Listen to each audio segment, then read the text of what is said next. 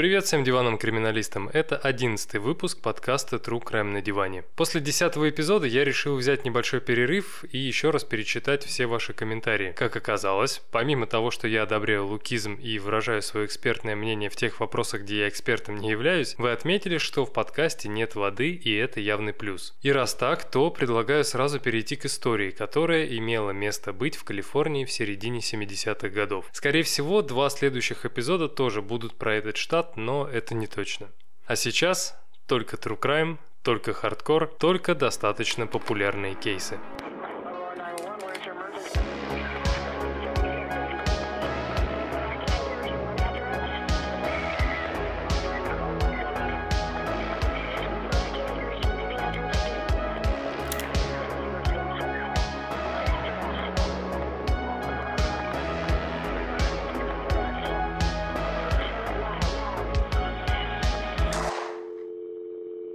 Не знаю, какие ассоциации возникают в вашей голове при слове Лос-Анджелес, но я сразу вспоминаю Голливуд, пальмы, бесчисленное количество знаменитостей, аллею звезд, Guns N' Roses и Maroon 5. Сегодня это второй по численности город США, население которого на 2021 год составляет почти 12,5 миллионов человек. И без преувеличения можно сказать, что это один из крупнейших мировых культурных, научных, экономических и образовательных центров. Но помимо этого Лос-Анджелес и штат Калифорния у меня ассоциируется с Зодиаком и Чарльзом Мэнсоном, о которых в конце 60-х знала вся страна. В эти годы были и другие серийные убийцы, такие как Хуан Корона, Джозеф Джеймс де Анджело и Эдмунд Кемпер. Поэтому, смею предположить, люди хоть и испытывали чувство страха, но всеобщую панику посеять было уже сложно. По большому счету, для Лос-Анджелеса убийства были повседневными явлениями, которые практически не привлекали внимания СМИ. Жертвами обычно становились проститутки, чьи жизни обрывали сутенеры, сутенеры, передозировки наркотиками или недовольные клиенты. Но вот когда с октября по ноябрь 1977 года на склонах холмов к северо-востоку от города полиция начала обнаруживать тела обнаженных девушек, ситуация в городе стала меняться со спокойной на, мягко говоря, тревожную. Больше всего переживала полиция, так как понимала, что скорее всего это только начало. Забегая вперед, скажу, что тогда СМИ пестрели заголовками о жестоких убийствах, похищениях, пытках, изнасилованиях и убийствах убийствах, погружая город в панику. И, кстати, эти же средства массовой информации решили, что человеку, ответственному за все это, стоит дать прозвище. Ведь у всех маньяков оно есть. Они прозвали его хиллсайдским душителем, или, если переводить дословно, то душителем с холмов.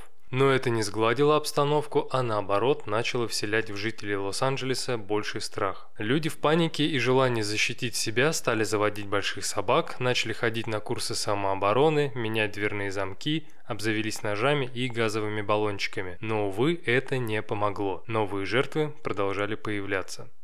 Но давайте вернемся к началу истории, которая началась в воскресенье 20 ноября 1977 года, когда сержант полиции Лос-Анджелеса отдела по расследованию убийств Боб Гроган надеялся провести свой законный выходной дома. Но вместо этого он был вынужден отправиться на холмы между Игл-Рок и Глендейлом, где только что был обнаружен труп молодой девушки. Когда он с трудом пытался понять, где находится это место, то поймал себя на мысли, что убийца просто обязан жить где-то поблизости и знать об этом месте, так как сам Гроган даже предположить не мог, что оно существует. Прибыв на место преступления, Боб увидел обнаженное тело молодой девушки, грудь которой покрывали синяки и гематомы. Также детектив заметил следы от тугих веревок на запястьях, лодыжках и шее, а на руке виднелись два свежих прокола, не похожих на следы от инъекции инфекций. Да и на наркоманку жертва вовсе не была похожа. Осмотрев место происшествия, Гроган не увидел никаких признаков борьбы или волочения. Вполне вероятно, убийство было совершено в другом месте, а сюда его принесли намеренно. Спустя несколько часов этого же дня напарника Грогана по имени Дадли Варни вызвали для расследования двух других убийств на другой стороне той же холмистой местности. Тела были найдены девятилетним мальчиком, который со своими друзьями играл в искатели сокровищ, ища клад в куче мусора. Позже ребенок рассказал полиции, что тела были похожи на манекенов, поэтому он без какого-либо страха забрался на грязные матрасы и лишь тогда смог рассмотреть получше, кем они были на самом деле. Это были две маленькие девочки, которых раздели догола и оставили гнить. Они пролежали в мусоре под палящим солнцем около недели. И снова не было никаких указаний на то, что убийства произошли там, где были найдены тела. Вскоре выяснилось, что тела принадлежали 12-летней Долорес Сипеди и 14-летней Соне Джонсон, которые уже неделю пропали без вести из школы Святого Игнатия. В последний раз девочек видели, когда те выходили из автобуса и садились в большой двухцветный седан. Один из свидетелей подтвердил, что в машине было двое мужчин, лиц которых он, конечно же, не разглядел. На следующий день удалось опознать личность первой девушки, которой занимался Боб Гроган. Это была 20-летняя Кристина Веклер, студентка-отличница Центра дизайна Пасадены. Находясь в ее квартире на 809 Ист Гарфилд-авеню в Глендейле, детектива охватила скорбь, а затем ярость. Все вокруг говорило о том, что она любила жизнь, строила планы и у нее должно было быть светлое будущее. Тогда он в ужасе подумал о своей дочери-подростке, понимая, что на месте Кристины Веклер может оказаться кто угодно. А когда родители девушки приехали из Сан-Франциско, чтобы чтобы забрать ее вещи, Гроган пообещал, что найдет убийцу во что бы то ни стало, но хиллсайдский душитель пока не думал останавливаться. 23 ноября, за сутки до Дня Благодарения, было обнаружено тело еще одной молодой женщины, на этот раз недалеко от съезда Лос-Фелис с автострады Голден Стейт. По словам криминалистов, ее покрытое личинками тело пролежало там около двух недель. Как и трое других жертв, она была задушена, но в данном эпизоде не было признаков изнасилования. Еще 14 дней назад это была 28-летняя блондинка Джейн Кинг с яркой внешностью и модельной фигурой. Понимая, что в городе появился серийный убийца, власти, не теряя времени, создают оперативную группу, изначально состоявшую из 30 офицеров полиции Лос-Анджелеса, департамента шерифа и департамента полиции Глендейла. И пока оперативники пытались разгрести кучу бесполезных наводок от доброжелательных граждан, убийца с холмов решил взять небольшой отпуск на выходные. Но уже во вторник 29 ноября Грогана снова вызвали на холмы в районе горы Вашингтон в Глендейле. Обнаженное тело молодой женщины было обнаружено частично лежащим на дороге. Следы от веревок на лодыжках, запястьях и шее говорили о том, что маньяк вернулся. Но в этот раз, помимо проколов на руках, детектив обнаружил ожоги на ладонях жертвы. Создавалось впечатление, что убийца экспериментировал с методами пыток, выбирая для себя тот, который принесет наибольшее удовольствие. Также на теле был обнаружен блестящий след какой-то липкой жидкости, привлекшей внимание муравьев. Если это вещество окажется спермой или слюной, то у полиции будет возможность определить группу крови. В тот же день девушка была опознана. Ей оказалась 18-летняя Лорен Вагнер, студентка, проживавшая со своими родителями в долине Сан-Фернандо. Прошлым вечером ее родители легли спать, зная, что дочь должна вернуться домой до полуночи, но на следующее утро спальня девушки была пуста, хотя ее машина была припаркована на другой стороне улицы с приоткрытой дверью. Когда отец Лоры напросил соседей, он узнал, что женщина, которая жила в доме, рядом с которой была припаркована машина дочери, видела ее похищение. Соседка по имени Биула Стофер сказала, что видела, как Лорен остановилась у обочины около 9 часов вечера. Спустя какое-то время рядом с ней остановилась машина с двумя мужчинами внутри. Они начали спорить, ругаться и говорить на повышенных тонах, а через несколько минут девушка уже была внутри их машины. Биула оказалась 50-летним астматиком на грани нервного срыва, так как за пару минут до визита Грогана ей позвонил неизвестный с нью-йоркским акцентом и сказал – это вы та дама с собакой? Я советую молчать о том, что было прошлой ночью, иначе мне придется вас убить. Тогда женщина еще не знала, что Лорен была похищена. Она подумала, что стала свидетельницей обычной ссоры и вообще не была уверена, что это была ее соседка. Тем не менее, Биула описала машину похитителей как большой темный автомобиль с белым верхом. Один мужчина был высоким и молодым со шрамами от прыщей на лице, а второй был постарше и чуть ниже, похожий на итальянца с густыми волосами. Она их увидит еще раз, то точно опознает. Тем вечером, по словам женщины, один из мужчин вытащил Лорен из ее машины и затолкал в свою. Девушка кричала, что это им просто так с рук не сойдет. Биула была так напугана инцидентом, что даже не сказала своему мужу об этом, который все это время был дома. И хотя она утверждала, что стояла у окна, когда на Лорен напали, описания мужчин были настолько подробными, что их можно было разглядеть лишь с близкого расстояния. Гроган был уверен, что Биула на самом деле спряталась в кустах, когда все началось. И так как ее доберман постоянно Лайл, то, находясь у дома, женщина не смогла бы разобрать то, что девушка говорила своим похитителям. После похищения Лорен Вагнер полиция начала понимать, что убийца или убийцы в качестве основной зоны действия выбрали весь город, а не какой-нибудь отдельный район. В опасности были абсолютно все девушки.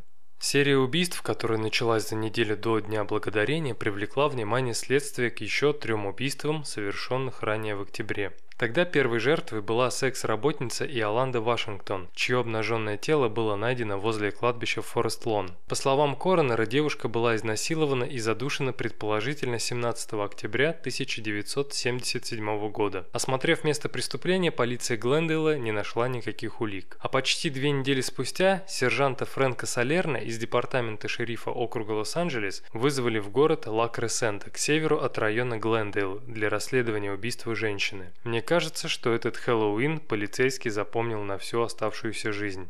Обнаженное тело девушки лежало рядом с тротуаром в одном из жилых районов города. На вид это была 16-летняя девочка с рыжевато-коричневыми волосами средней длины. Чтобы оградить детей и соседей от неприятного зрелища, один из жителей накрыл труп брезентом и вызвал полицию. Синяки и следы от веревки на шее свидетельствовали о том, что ее задушили. Аналогичные отметины были на запястьях и лодыжках. Единственную улику, которую нашел Солерно, это небольшой кусочек светлого пуха или какого-то наполнителя, прилипшего к веку. Осмотрев место преступления, сержант делает вывод, что скорее всего девушка была убита в другом месте, а сюда тело поместили намеренно, давая понять горожанам, что следующей может быть любая девушка. После осмотра тела коронер установил, что ее задушили около полуночи, примерно за 6 часов до обнаружения. Также было ясно, что перед удушением девушку насиловали.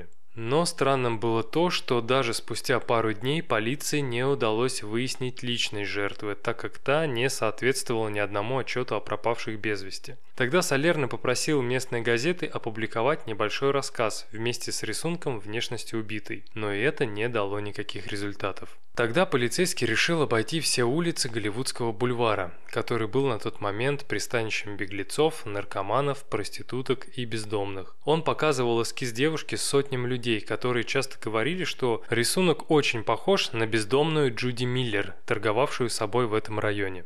Мужчина по имени Маркус Камден сказал, что видел, как Джуди выходил из ресторана Fish and Chips в 9 часов вечера, но этой информации казалось слишком мало. Да и тот кусочек пуха тоже не удавалось идентифицировать. Одним словом, перспектив раскрыть дело в короткие сроки не было. Неделю спустя, воскресным утром 6 ноября 1977 года, в Глендейле возле загородного клуба обнаруживают еще одно обнаженное тело с отчетливыми следами удушения. Глядя на место преступления, Солерно понимал, что в деле замешано как минимум двое человек, так как между дорогой и местом, где был найден труп, возвышалось большое ограждение. Одному поднять тело коренастой девушки было довольно сложно. Когда сержант поговорил с полицией Глендейла, то обнаружил, что между всеми этими убийствами очень много общего. Следы от веревок в пяти местах, метод убийства как удушение, а также все тела находились друг от друга на расстоянии около 9,5 километров. Спустя пару дней у последней жертвы появилось имя. Это была 21-летняя официантка Лиса Кастин, работавшая в ресторане и проживавшая недалеко от Голливудского бульвара. В один из дней она сказала своей матери, что подумывает заняться проституцией, так как зарплаты официантки ей не хватало на жизнь последний раз Лису видели выходящей из ресторана после работы около 9 часов вечера. Также Солерно вскоре удалось разыскать семью Джуди Миллера, но полезной информации об окружении девушки получить не удалось. Единственное, что он знал наверняка, в городе появился серийный убийца. А после Дня Благодарения поимка преступника стала приоритетной задачей всего правоохранительного сообщества Лос-Анджелеса. За два месяца на счету хилсайдского душителя было уже 8 человек, но в середине декабря их стало 9. Новая жертва была найдена на пустыре, недалеко от крутого склона холма, неподалеку от улицы Альварадо. Это была Кимберли Дайн Мартин, высокая блондинка по вызову, работавшая в, мягко говоря, модельном агентстве Climax. И по сравнению с предыдущими эпизодами, в этот раз у полиции появились хоть какие-то зацепки. Во-первых, было известно, что последний клиент пригласил Кимберли в квартиру 114 на Тамаринт-авеню 1950, которая оказалась пустой. И во-вторых, предполагаемый убийца звонил из телефона автомата в холле Голливудской публичной библиотеки на Ивер-стрит. Но, увы, обе эти зацепки после проверки оказались бесполезными. Плюс ко всему, убийства на какое-то время прекратились. Но 16 февраля 1978 года в багажнике старенького Датсана, сброшенного в обрыв с шоссе Анджелес-Крест, было найдено тело молодой Синди Хатспет. На следующий день, когда полиция провела расследование и обнаружила уже знакомые следы удушения, стало ясно, что хилцайский душитель снова в деле. На момент смерти Синди было 20 лет. Она работала клерком и была всеобщей любимицей. Все, чего она хотела в ближайшем будущем, это заработать достаточно денег для поступления в колледж и начать преподавать танцы. Последний раз ее видели в многоквартирном доме по адресу 800 East Garfield Avenue. Следствие предположило, что девушка направлялась в Глендейлский общественный колледж, где по вечерам работала оператором колл-центра. Но в этот день на работе она не появилась. Больше всего полицию заинтересовало то, что Синди жила через дорогу от другой жертвы, Кристины Веклер. Тогда детективы Боб Гроган и Фрэнк Салерна решили, что преступник скорее всего живет в Глендейле, а может даже и в этом конкретном районе.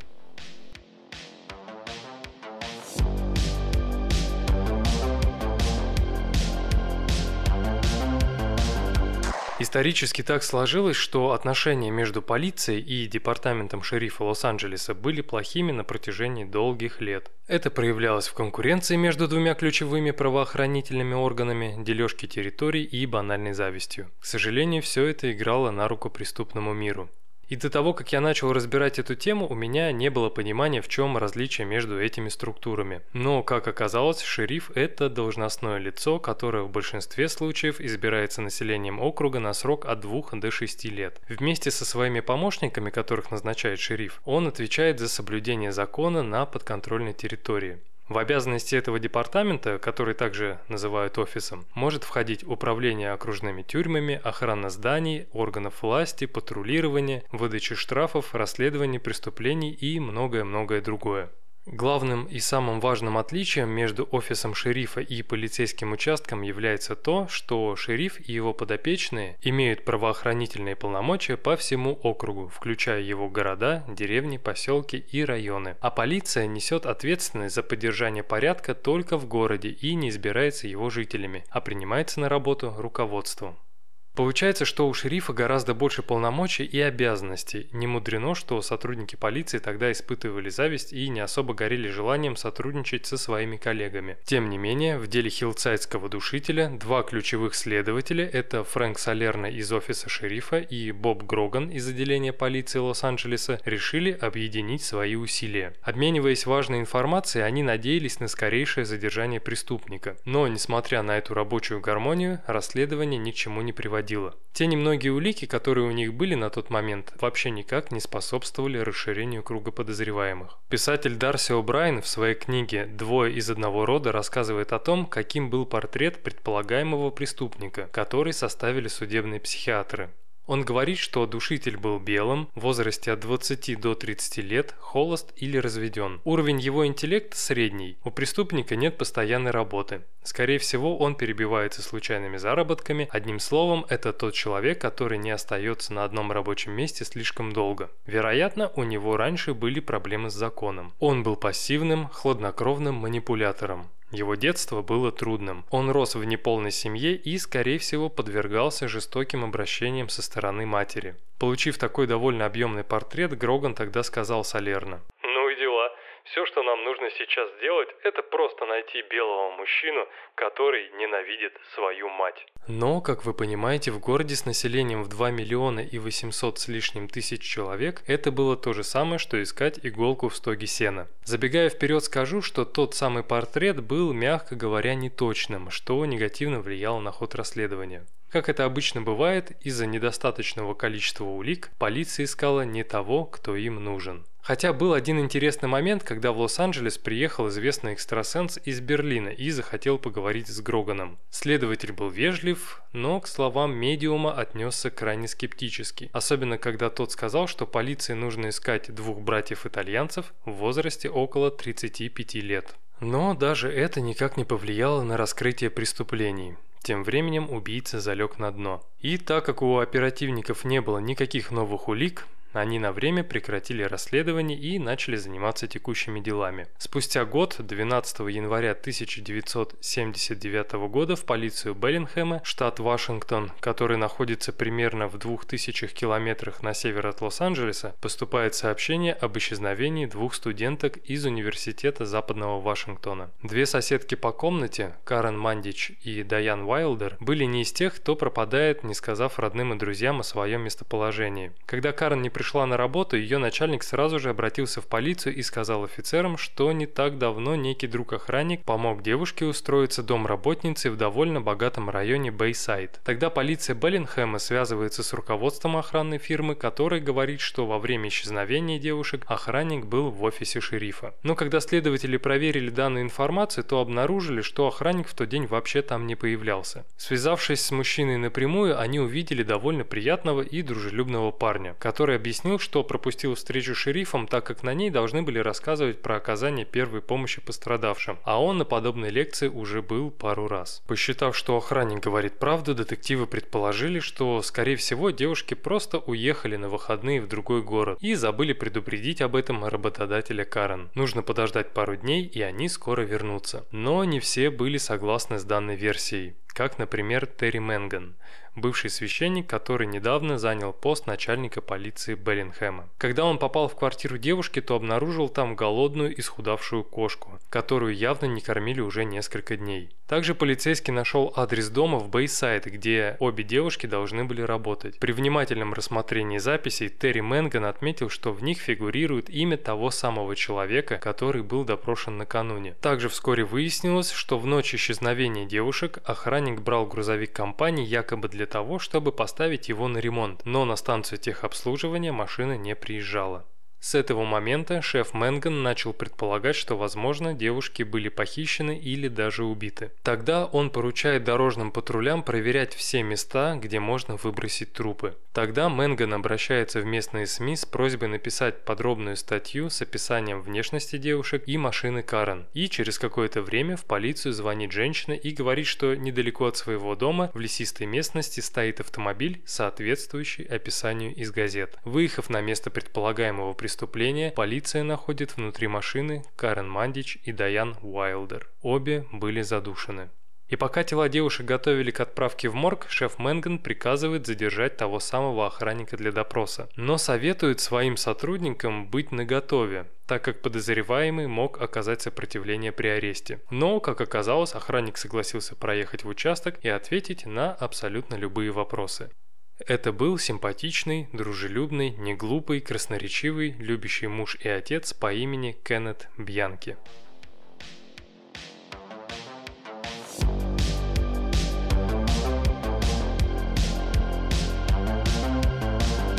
Кеннет Бьянки был стройным, мускулистым и высоким мужчиной с ростом почти 183 сантиметра. Глядя на него, создавалось впечатление того, что этот человек старается следить за внешностью. Волосы причесаны и уложены, усы аккуратно подстрижены.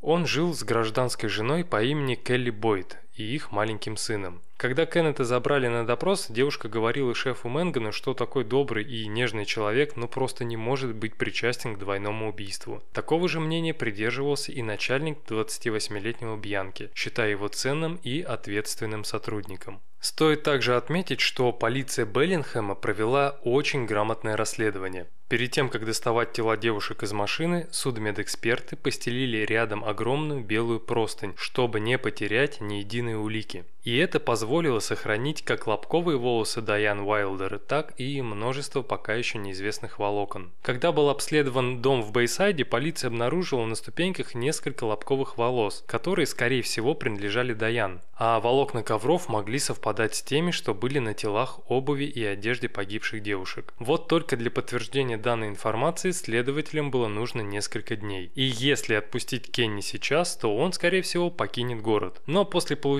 ордера на обыск его жилища выяснилось, что в квартире Бьянки есть вещи, которые были украдены из тех домов, где он работал до этого. Получив на руки отчеты судмедэксперта, шеф Мэнган сразу вспоминает дело хилсайдского душителя. А так как Кеннет Бьянки до приезда в Беллингхэм жил в Лос-Анджелесе, полицейский звонит Фрэнку Салерно. Выслушав коллегу из штата Вашингтон, в голове Салерна пазл начинает складываться в одну ясную картинку. Адреса Синди Хатспет и Кристины Веклер в Восточном Гарфилде, а также Кимберли Мартин совпадали с адресами проживания Кеннета во время убийств. Поэтому он, не теряя времени, сразу же отправляется в Беллингхэм, чтобы помочь в расследовании убийств Даян и Карен. Параллельно следователь поручает своему помощнику Питеру Финнигану и Бобу Грогану возобновить расследование по делу. Постепенно появляются доказательства того, что Бьянки в принципе мог быть тем самым душителем с холмов. Например, драгоценности, которые были найдены в его квартире, соответствовали описанию украшений, которые носили две жертвы, убитые в Калифорнии. Это ожерелье Кимберли Мартин и бирюзовое кольцо Иоланды Вашингтон. Кеннет Олесио Бьянки родился 22 мая 1951 года в Рочестере, штате Нью-Йорк. Его биологическая мать была проституткой-алкоголичкой, которая отказалась от ребенка практически сразу после родов, а примерно спустя три месяца Фрэнсис Бьянки и ее муж усыновляют мальчика. Писатель Дарси О'Брайен описывает детство Кеннета так – врать Кенни перенял от биологической матери. К тому времени, когда он научился говорить, Фрэнсис начала понимать, что ее сын – патологический лгун. Когда мальчику было пять с половиной лет, он начал впадать в подобные трансу состояния, закатывая глаза. Когда мать проконсультировалась с врачом, то он поставил диагноз «небольшие судорожные припадки». Но волноваться было не о чем. Мальчик вырастет и все пройдет. Несмотря на его IQ в 116 баллов, а также артистизм и красноречие, у ребенка была плохая успеваемость в школе, частые вспышки гнева и неконтролируемая ярость. Когда Фрэнсис отвела его к психологу, тот решил, что мальчик просто слишком зависит от матери. И, последовав совету специалиста, женщина отправляет сына в католическую начальную школу. С 13 лет, когда от сердечного приступа умер приемный отец Кенни, он живет с мамой вдвоем.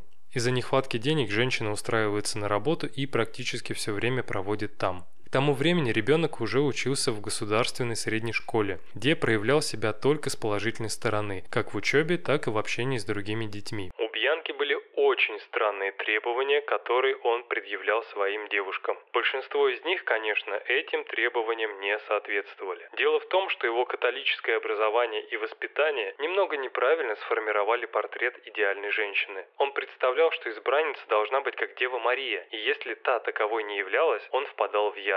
Отрицая женскую сексуальность и возражая против обтягивающих свитеров и узких джинсов, он требовал от своих спутниц абсолютную верность и преданность но это не мешало ему встречаться одновременно с несколькими девушками сразу. Пишет О'Брайен в своей книге про хилцайтского душителя.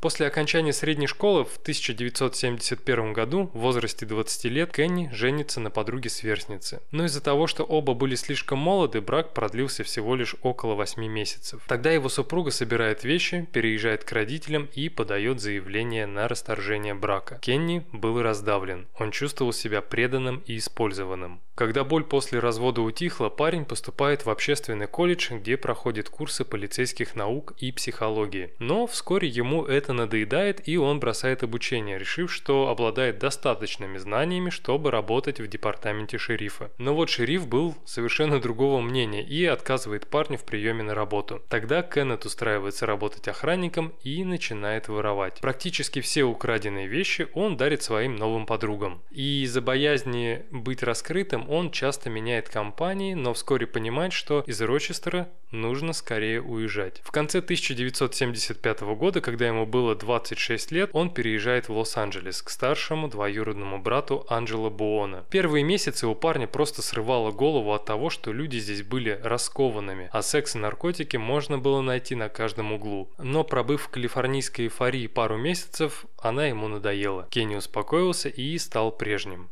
Все, чего он тогда хотел, это работать в органах, но, к сожалению, в управлении Лос-Анджелеса не было свободных вакансий, и департамент полиции Глендела ему отказывает. В конце концов, он получает работу в титульной компании, и на свою первую зарплату он берет в кредит седан Cadillac 1972 года и снимает квартиру на 809 East Garfield Avenue в Глендейле. Кстати, в этом многоквартирном доме проживало очень много красивых молодых девушек, и одной из них была Кристина Веклер, которая всячески пыталась игнорировать знаки внимания и ухаживания Кеннета. Тогда парень переключает внимание на другую девушку по имени Келли Бойд, с которой познакомился познакомился на работе и вскоре переезжает к ней. А в мае 1977 года она говорит, что ждет от него ребенка. Услышав такие радостные новости, Бьянки делает Келли предложение, но та говорит, что пока не готова узаконить их отношения. Да, Кенни был очень добр к ней, но чрезмерно ревнив, юн, частенько лгал и курил травку. Кстати, после того, как в его рабочем столе была найдена марихуана, он находит новую аналогичную работу в центре Лос-Анджелеса и вместе с Келли переезжает в квартиру на Тамаринт-авеню 1950 в Голливуде.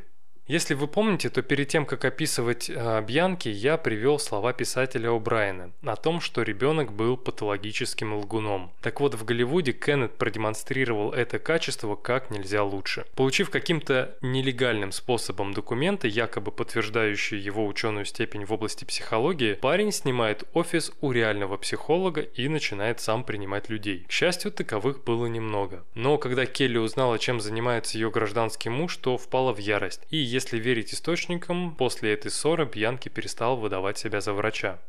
В октябре и декабре 1977 года Лос-Анджелес охватила паника из-за новостей о хиллсайдском душителе. Примерно в это же время Кенни говорит своей девушке, что из-за внезапных приступов кашля ему становится очень тяжело дышать и нужно срочно пойти к врачу. После обследования он говорит Келли, что врачи диагностировали ему рак легких. И если тот хочет остаться жить, то обязан начать курс химиотерапии. Но, как вы уже поняли, это была ложь в которую Келли охотно поверила. Тогда Кенни начал пропускать работу, ссылаясь на то, что после терапии он неважно себя чувствует. Видимо, его игра в больного была настолько убедительной, что Келли верила его каждому слову. Однажды, когда Бьянки был дома, в дверь постучали детективы, чтобы расспросить о пропавшей девушке, которая жила в этом же доме. Парень пригласил офицеров внутрь, ответил на все вопросы и даже не попал в число возможных подозреваемых. Спустя время отношения между Кенни и Келли стали напряженными. Она часто уезжала к брату, но всегда возвращалась обратно. В феврале у них родился сын Шон. И казалось, что отношения налаживаются, но через пару-тройку месяцев старые проблемы снова всплыли на поверхность. Писатель Тед Шварц в книге «Душитель на склоне холма» пишет о том, как видела ситуацию Келли. Кенни был безответственным в отношении работы и денег. Он бездельничал, пропадал в горных заведениях со своим старшим братом Анджело, хотя своей жене говорил, что болен. Тогда девушка надеялась, что с появлением сына ее возлюбленный изменится, но этого не происходило. Возможно, проблема была именно в Лос-Анджелесе. В отличие от Кенни, у местных жителей не было ни ценностей, ни честности, ни морали. А ведь он был очень моральным человеком, хотя и поддавался влиянию окружающих. Как бы то ни было, вскоре Келли поняла, что этот город уничтожил их отношения окончательно. Поняв, что разбитую чашку уже не склеить, Келли уезжает домой в Беллинхэм, чтобы начать новую жизнь с чистого листа в окружении родителей и друзей. Кен был потрясен этим решением, и снова его любимая женщина ушла. Понимая, что на этот раз он ее так просто не отпустит, парень начинает писать письма в огромных количествах. И в итоге девушка соглашается дать ему еще один шанс. И в мае 1978 года он уезжает в Беллинхэм. Когда полиция Лос-Анджелеса разослала фотографию задержанного Бьянки во все СМИ, спустя какое-то время в участок позвонил адвокат Дэвид Вуд, который сообщил, что не так давно смог спасти девочку по имени Бекки Спирс от Бьянки и его двоюродного брата Анджела Буона. По словам адвоката, эти двое силой и угрозами заставили двух девочек заниматься проституцией. И пока Солерно помогал следствию в Беллинхэме, Боб Гроган и Пит Финниган отправились пообщаться с тем самым Анджело Буона. Проведя с мужчиной несколько минут, оба начали подозревать, что этот персонаж мог быть вторым хилцайтским душителем.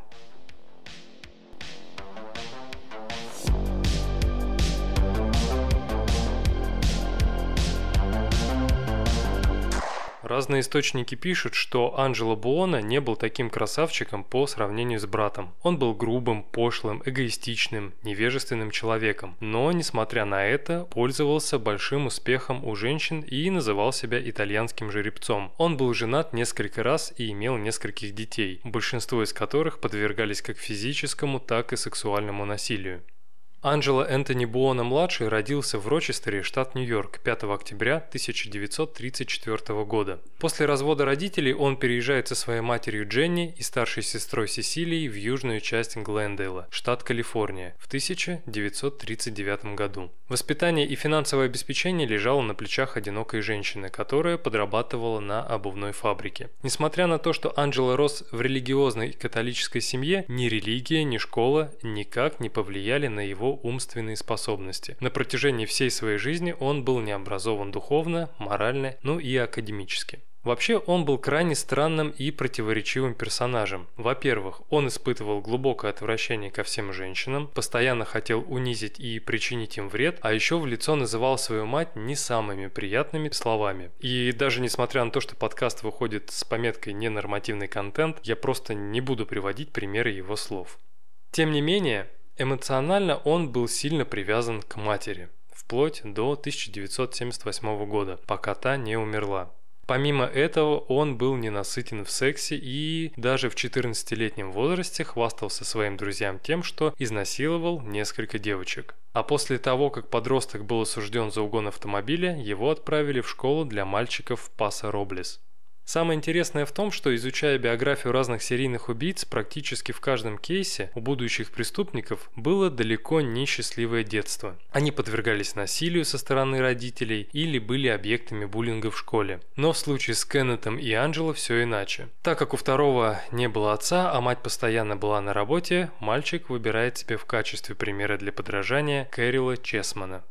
Кэрил Уитлер Чесман был, скажем так, американским писателем, а грабителем и насильником, получившим общенациональную известность, находясь на протяжении почти 12 лет в камере смертников в тюрьме Калифорнии. Это был довольно находчивый преступник, который приделал к своему автомобилю что-то вроде полицейской мигалки, благодаря которой умудрялся обманывать влюбленных, припарковавших свои машины на холмах Лос-Анджелеса. Видя красный свет и думая, что это офицер полиции, пары выходили из машины и натыкались на пистолет 45-го калибра. Угрожая смертью, смертью Чесман заталкивал девушек в свою машину и увозил в другое укромное место, где принуждал жертв к оральному сексу. И вот этот человек стал для Анджела идеалом смелости и ума.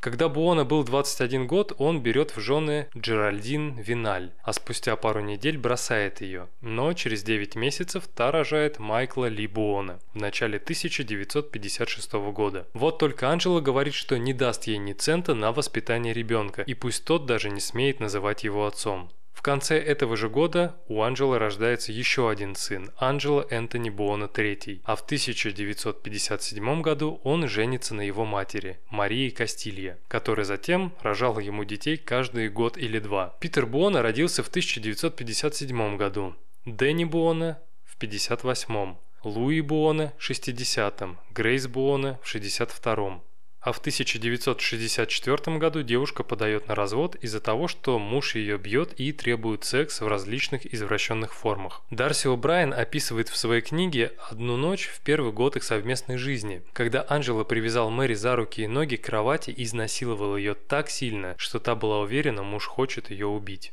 Ее боль, казалось, доставляла ему огромное удовольствие. И когда девушка переставала реагировать на шлепки, тот начинал бить ее с большей силой. Мария также не разделяла его страсть к анальному сексу, но Анджело был не из тех, кто принимает отказы. Несмотря на то, что он никогда не употреблял алкоголь, Буона бил и пинал свою жену на глазах детей. После развода Анджела снова отказывается выплачивать элементы, поэтому Мария вынуждена получать пособие, чтобы хоть как-то прокормить себя и пятерых детей. Когда она решила навестить мужа с целью помириться, тот надел на нее наручники и приставил пистолет к животу, пригрозив убить, если та попадется ему на глаза. Это был последний раз, когда она думала о примирении.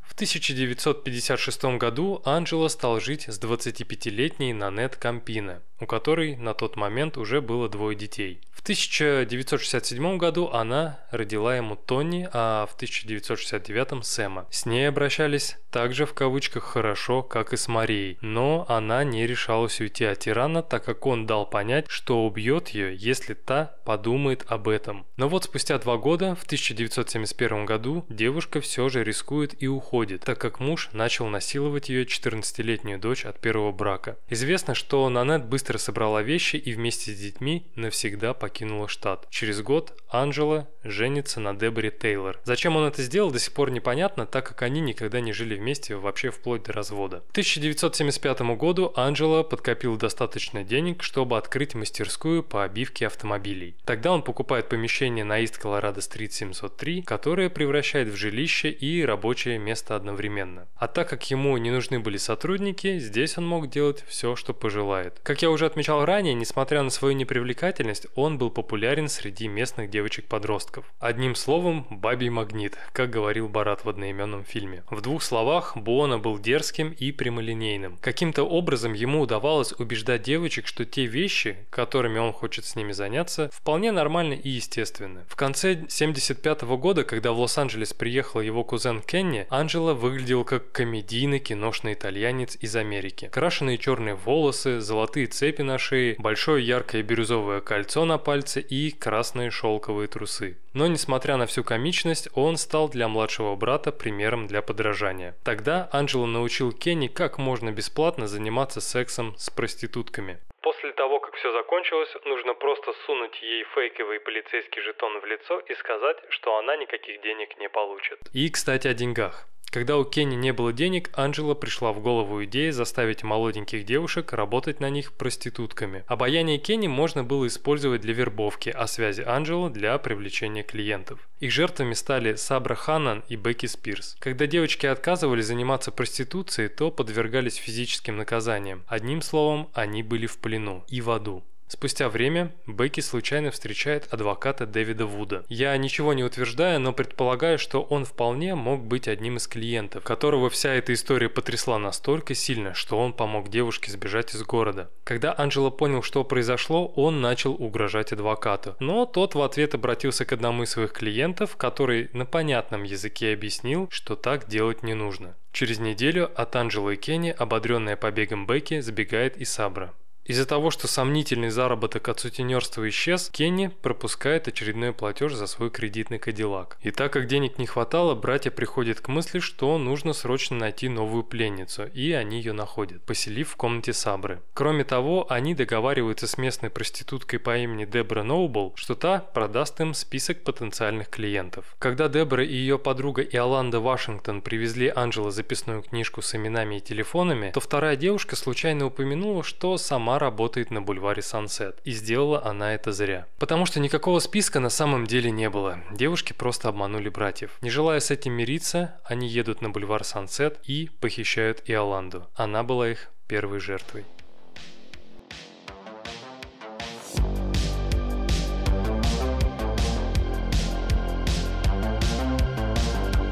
Кеннета Бьянки можно было назвать плохим человеком, злым, жестоким, хладнокровным, но вот глупым его точно назвать было нельзя. Будучи запертым в окружной тюрьме Уотком в Беллингхэме, у него было очень много времени, чтобы использовать свое серое вещество по назначению. И будучи первоклассным лжецом, он убедил Дина Бретта, адвоката, назначенного судом, что с детства страдает амнезией. А когда тот якобы попытался покончить с собой, Бретт попросил социального работника-психиатра поговорить с его подзащитным. Попался на удочку и медик, который не мог понять, как такой мягкий и внимательный человек мог задушить двух женщин. Вполне вероятно, что тот страдает расстройством множественной личности. Услышав это, Кенни понимает, что у него есть просто прекрасная возможность избежать наказания. Он попытался вспомнить все то, что учил в колледже на уроках психологии, а также то, что видел в кино, например, в фильме «Три лица Евы» 1957 года и мини-сериале «Сибил». Тогда Кенни действительно повезло. Тюремные врачи решили, что ему обязательно нужно пообщаться с экспертом по множественным личностям Джоном Уоткинсом. Узнав, что Кеннет пытается уйти от наказания, Салерна и Финниган вылетают в штат Вашингтон. И нужно отметить, что Бьянки очень хорошо подготовился ко встрече с врачом, в ходе который смог убедить Уоткинса, что тот его успешно загипнотизировал и смог вытащить на свет некоего Стива Уокера, который вместе с братом Анджела убивал девочек в Лос-Анджелесе и Беллингхэме. Джон Уоткинс был так воодушевлен своим успехом, что даже не заметил, как несколько раз Кеннет, будучи Стивом, обращался к себе в третьем лице, употребляя вместо логичного «я» местоимение «он». Но, к счастью, это заметил Солерно. Обеспокоенный тем, что преступнику удалось одурачить эксперта, следователь звонит коллеге Грогану и вводит того в курс дела, на что Боб говорит следующее. «Ну хорошо,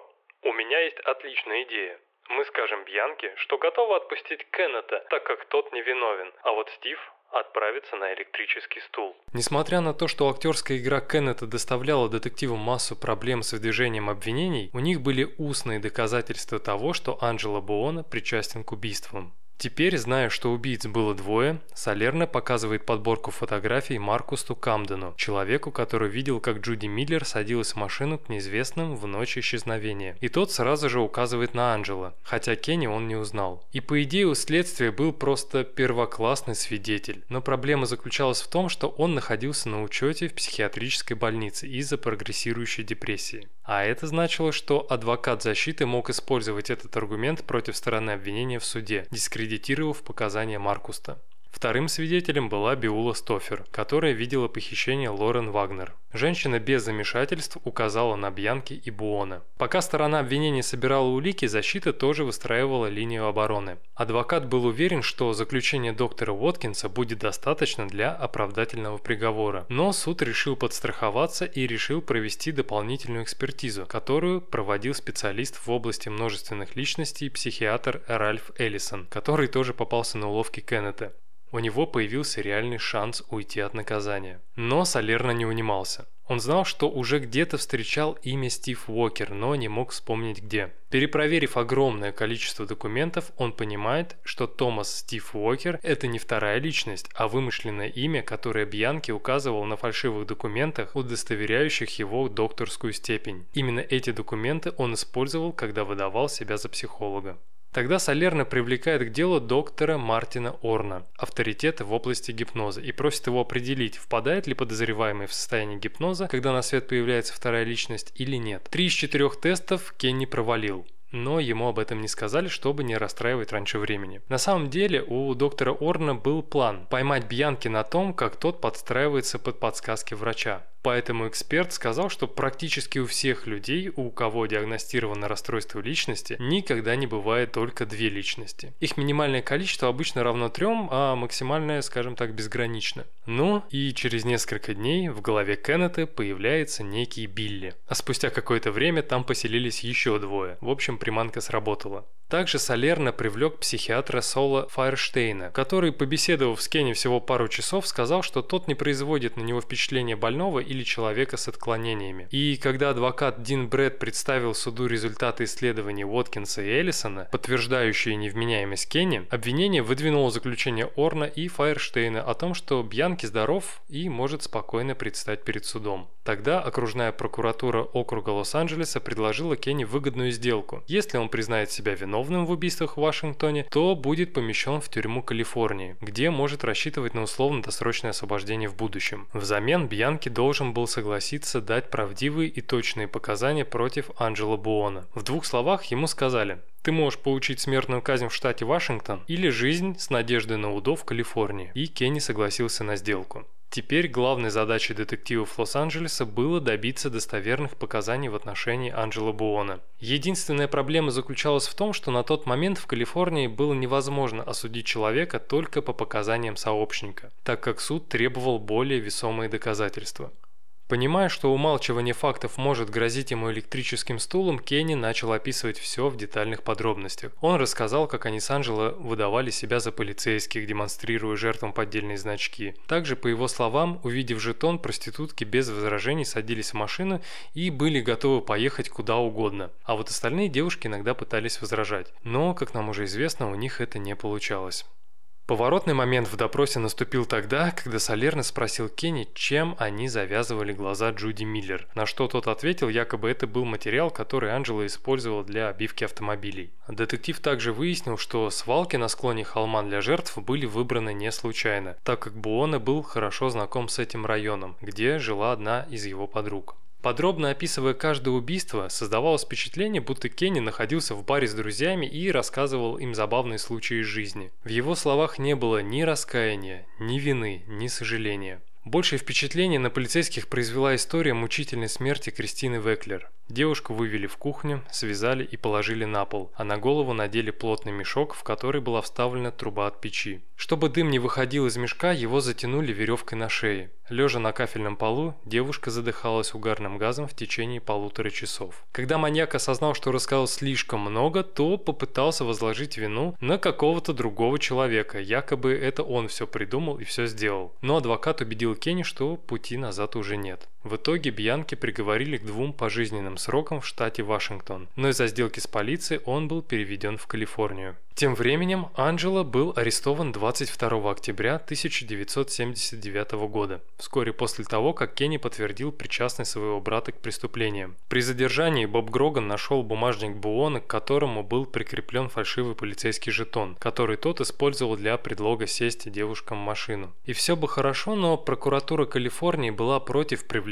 Анджело к суду. Так как окружной прокурор уже снял с Бьянки 5 обвинений в убийствах в Калифорнии и ему уже не грозила смертная казнь, он стал меньше сотрудничать со следствием. Больше того, Кенни вновь начал сочинять истории, в которых убийцей был совершенно другой человек. Скорее всего, как мне кажется, он начал менять показания лишь для того, чтобы не выглядеть в глазах брата стукачом. Ведь если его слова помогут упрятать Анджела за решетку, то он может сам оказаться в опасности, ибо информаторов в тюрьме никто не любит. А если кузен попадет в ту же самую тюрьму, что и он, то последствия такого сотрудничества с полицией могут быть фатальными. Поэтому Кенни решается на отчаянный поступок. Когда в СМИ начали появляться статьи с фотографией хилсайдского душителя, люди на это стали реагировать быть неоднозначно. Одни считали, что Бьянки получил по заслугам, другие настаивали на смертной казни, третьи выражали симпатию, четвертые влюблялись. И как раз к последней категории относилась Вероника Комптон, которая хотела не просто понять, как мыслит преступник, а заполучить его себе любым способом. Поняв, что девушка от него без ума, Кенни делает ей крайне необычное предложение, которое в случае успеха могло бы подарить ему свободу, а ей жизнь рядом с убийцей. Бьянки попросил Веронику поехать поехать в Беллингхэм и задушить там какую-нибудь девушку таким же способом, каким это делал хиллсайдский душитель. А если удастся оставить на трупе сперму, то будет вообще великолепно. И Комптон сразу же соглашается. Так как Бьянки был одним из тех людей, у которых в сперме не содержалось антигена в крови, он отправляет Веронику в штат Вашингтон со свежей порцией спермы в резиновой перчатке. И тут мне хотелось бы сделать небольшое отступление.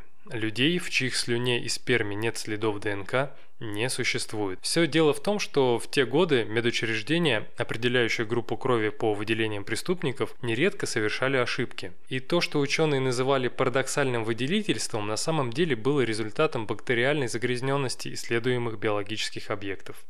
Но вернемся к истории. Когда Вероника приехала в Беллингхэм, то на нее напал страх, что она не справится с такой важной миссией. Поэтому девушка пошла в бар, где решила взять себя в руки путем употребления алкоголя и кокаина. В тот же момент она замечает одинокую женщину, которая подходила под портрет жертв душителя. Они знакомятся, общаются, пьют и флиртуют. Понимая, что все идет по плану, начинающий убийца приглашает девушку к себе в номер мотеля, и та соглашается. И дождавшись подходящего момента, Вероника набрасывает жертве на шею веревку и начинает душить. Но, к счастью, женщина оказалась в несколько раз сильнее. Попытка убийства оказалась неудачной. И не придумав ничего лучше, Комптон решает вернуться в Калифорнию. Прибыв в аэропорт Сан-Франциско, из-за провалившейся спецоперации девушка начинает кричать и истерить, привлекая внимание окружающих. Но это было полбеды, так как придя в себя, она отправляет властям Беллингхэма аудиокассету, на которой сообщает, что Кенни Бьянки невиновен, так как недавно была аналогичная попытка удушения.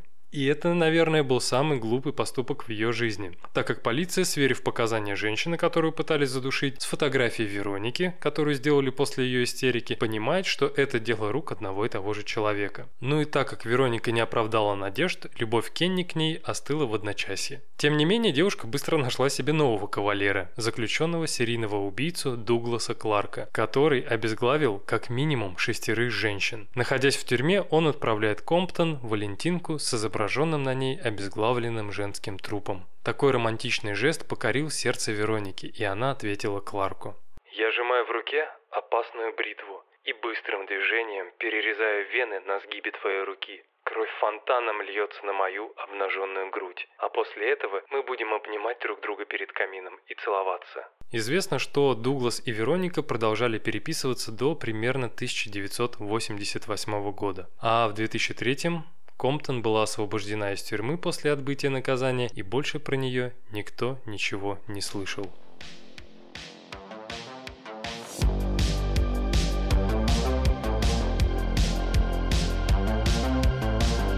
На протяжении долгого времени следователи Лос-Анджелеса разрабатывали безупречную линию обвинения, которая, по их мнению, была способна доказать, что Буона был вторым хиллсайдским душителем. Волокна, найденные на веке Джуди Миллер, соответствовали автомобильной обивке из мастерской Анджела. Шерсть животного, прилипшая к рукам Лорен Вагнер, принадлежала кроликам, которых разводил Буона, а иглы полицейского значка, которыми он крепился к кошельку, соответствовали проколам на руках нескольких жертв. Также Биула Стофер и Маркус Ткам Камден опознали Анджела по фотографиям.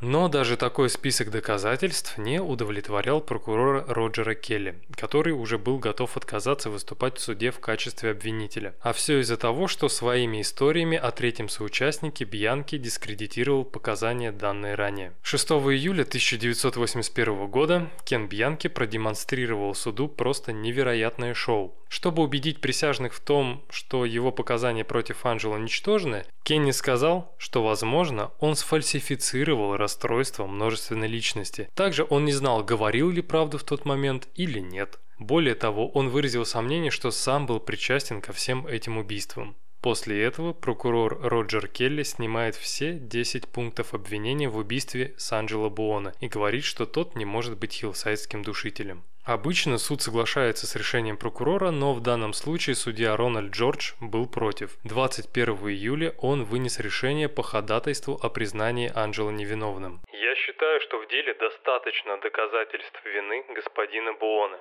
В данном случае отказ прокурора не является способом совершения правосудия. Судебная практика заключается в том, что прокурор возбуждает уголовное дело по имеющимся у следствия доказательствам и выносит их на суд присяжных. Прокурор не должен думать о том, как проигранное дело скажется на его репутации впоследствии. Иными словами, ходатайство Келли о снятии обвинений было отклонено.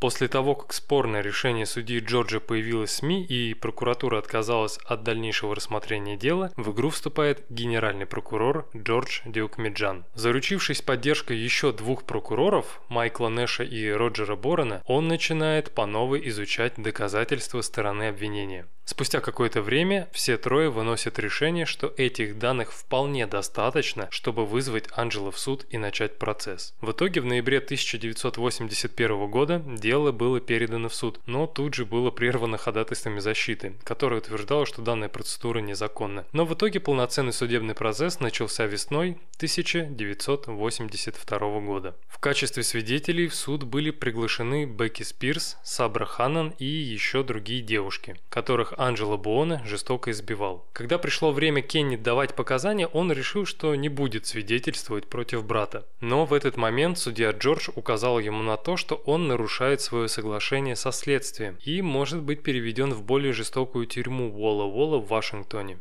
И тогда Бьянки начал говорить правду. После того, как были выслушаны показания всех свидетелей, судье Джорджу и присяжным были продемонстрированы некоторые места преступления. Как описывают свидетели, это выглядело киношно и одновременно драматично.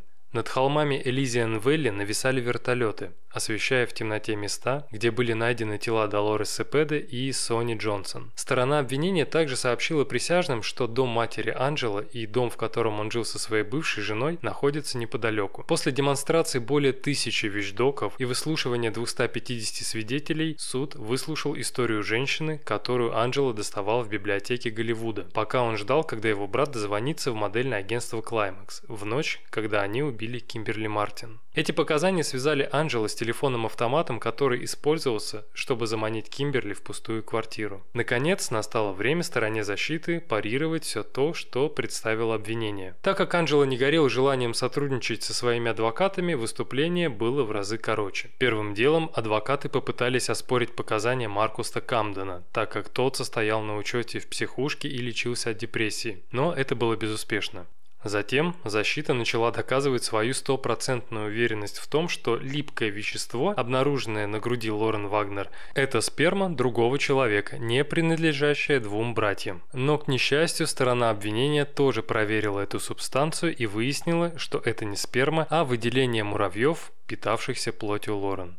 Далее, непонятно зачем, адвокат Кэтрин Медер приглашает в зал суда бывшую подругу Кенни, Веронику Комптон. И та рассказала совершенно невероятную историю о том, что у нее и Кенни был тайный план подставить Анджела. Писатель Дарси О'Брайен, который в тот момент находился в зале суда, вспоминал, что ощутил себя не на процессе, а на съемках какого-то телешоу, так как девушка то кокетничала, то рыдала, смеялась или нервно хихикала. В итоге, выслушав весь этот бред, прокурор Майкл Нэш решил провести перекрестный допрос Вероники. Он спросил, а правда ли, что она после окончания своего срока хочет открыть вместе с Дугласом Кларком морг, в котором те смогут заниматься сексом с мертвыми. Скорее всего, он ожидал, что девушка начнет это отрицать, но она наоборот подтвердила эту информацию и рассказала обо всех своих планах на будущую жизнь после тюрьмы. Плюс ко всему, когда ее окончательно прорвало, Вероника сказала, что очень сильно любит Дугласа Дэвиса, а Бьянки ну просто ненавидит, так как тот заставил ее задушить девушку в Беллингхэме. В своей заключительной речи прокурор Роджер Боррен сказал «Уважаемый суд присяжных, вы слышали, как адвокаты Буона сказали, что Кеннет Бьянки может вас одурачить? Я добавлю, если Анджело Буона не будет признан виновным в убийстве этих женщин, то Кеннет Бьянки действительно вас одурачил. Он обманул вас так же, как Анджело Буона и его адвокаты. Тех доказательств, подтверждающих ему вину, достаточно для вынесения обвинительного приговора. После этих слов присяжные отправились в совещательную комнату. И несмотря на то, что доказательств было действительно предостаточно, из-за того, что судебный процесс длился уже два года, никто не мог знать, какое решение они примут. Спустя 10 дней, 31 октября 1983 года, присяжные достигли единогласного решения в отношении убийства Лорен Вагнер. Анджело был признан виновным. 3 ноября они проголосовали за то, что Анджело невиновен в убийстве Иоланды Вашингтон. Через несколько дней его признали виновным в убийстве Джуди Миллер. В то время, по законам Калифорнии, лицо, совершившее два или более убийств, признавалось многократным убийцей и приговаривалось к пожизненному заключению без права на УДО или смертной казни.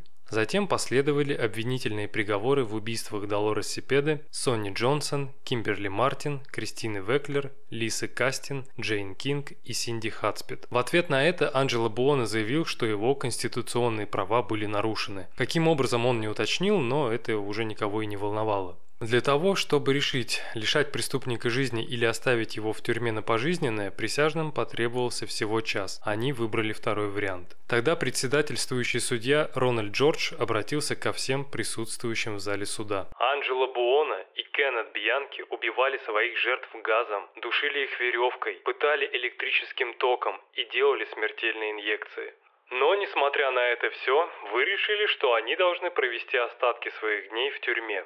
В одиночестве, одетые и сытые за счет налогоплательщиков. О них будут заботиться в несколько раз лучше, чем о бедных законопослушных членах нашего сообщества. Если в моей практике и был случай, когда я хотел бы изменить решение присяжных на смертную казнь, то это сейчас. В итоге Анджело Буона был отправлен в тюрьму Фолсом, где он старался не покидать камеру, опасаясь расправы о других заключенных. Кеннета Бьянки отправили в тюрьму Уолла-Уолла в Вашингтоне, хотя он и просил отправить его в другое место, например, в Калифорнию. Буона умер в тюрьме в 2002 году от сердечного приступа в возрасте 67 лет. На свидание к нему практически никто не приходил, зато известно, что в 2007 году его внук Кристофер застрелил свою бабушку Мэри Кастилья, а затем покончил с собой. Кастилья была той самой женой Анджела Буона, которая родила ему пятерых детей. Пьянки до сих пор находится в тюрьме. 22 мая этого года ему исполнится 70. В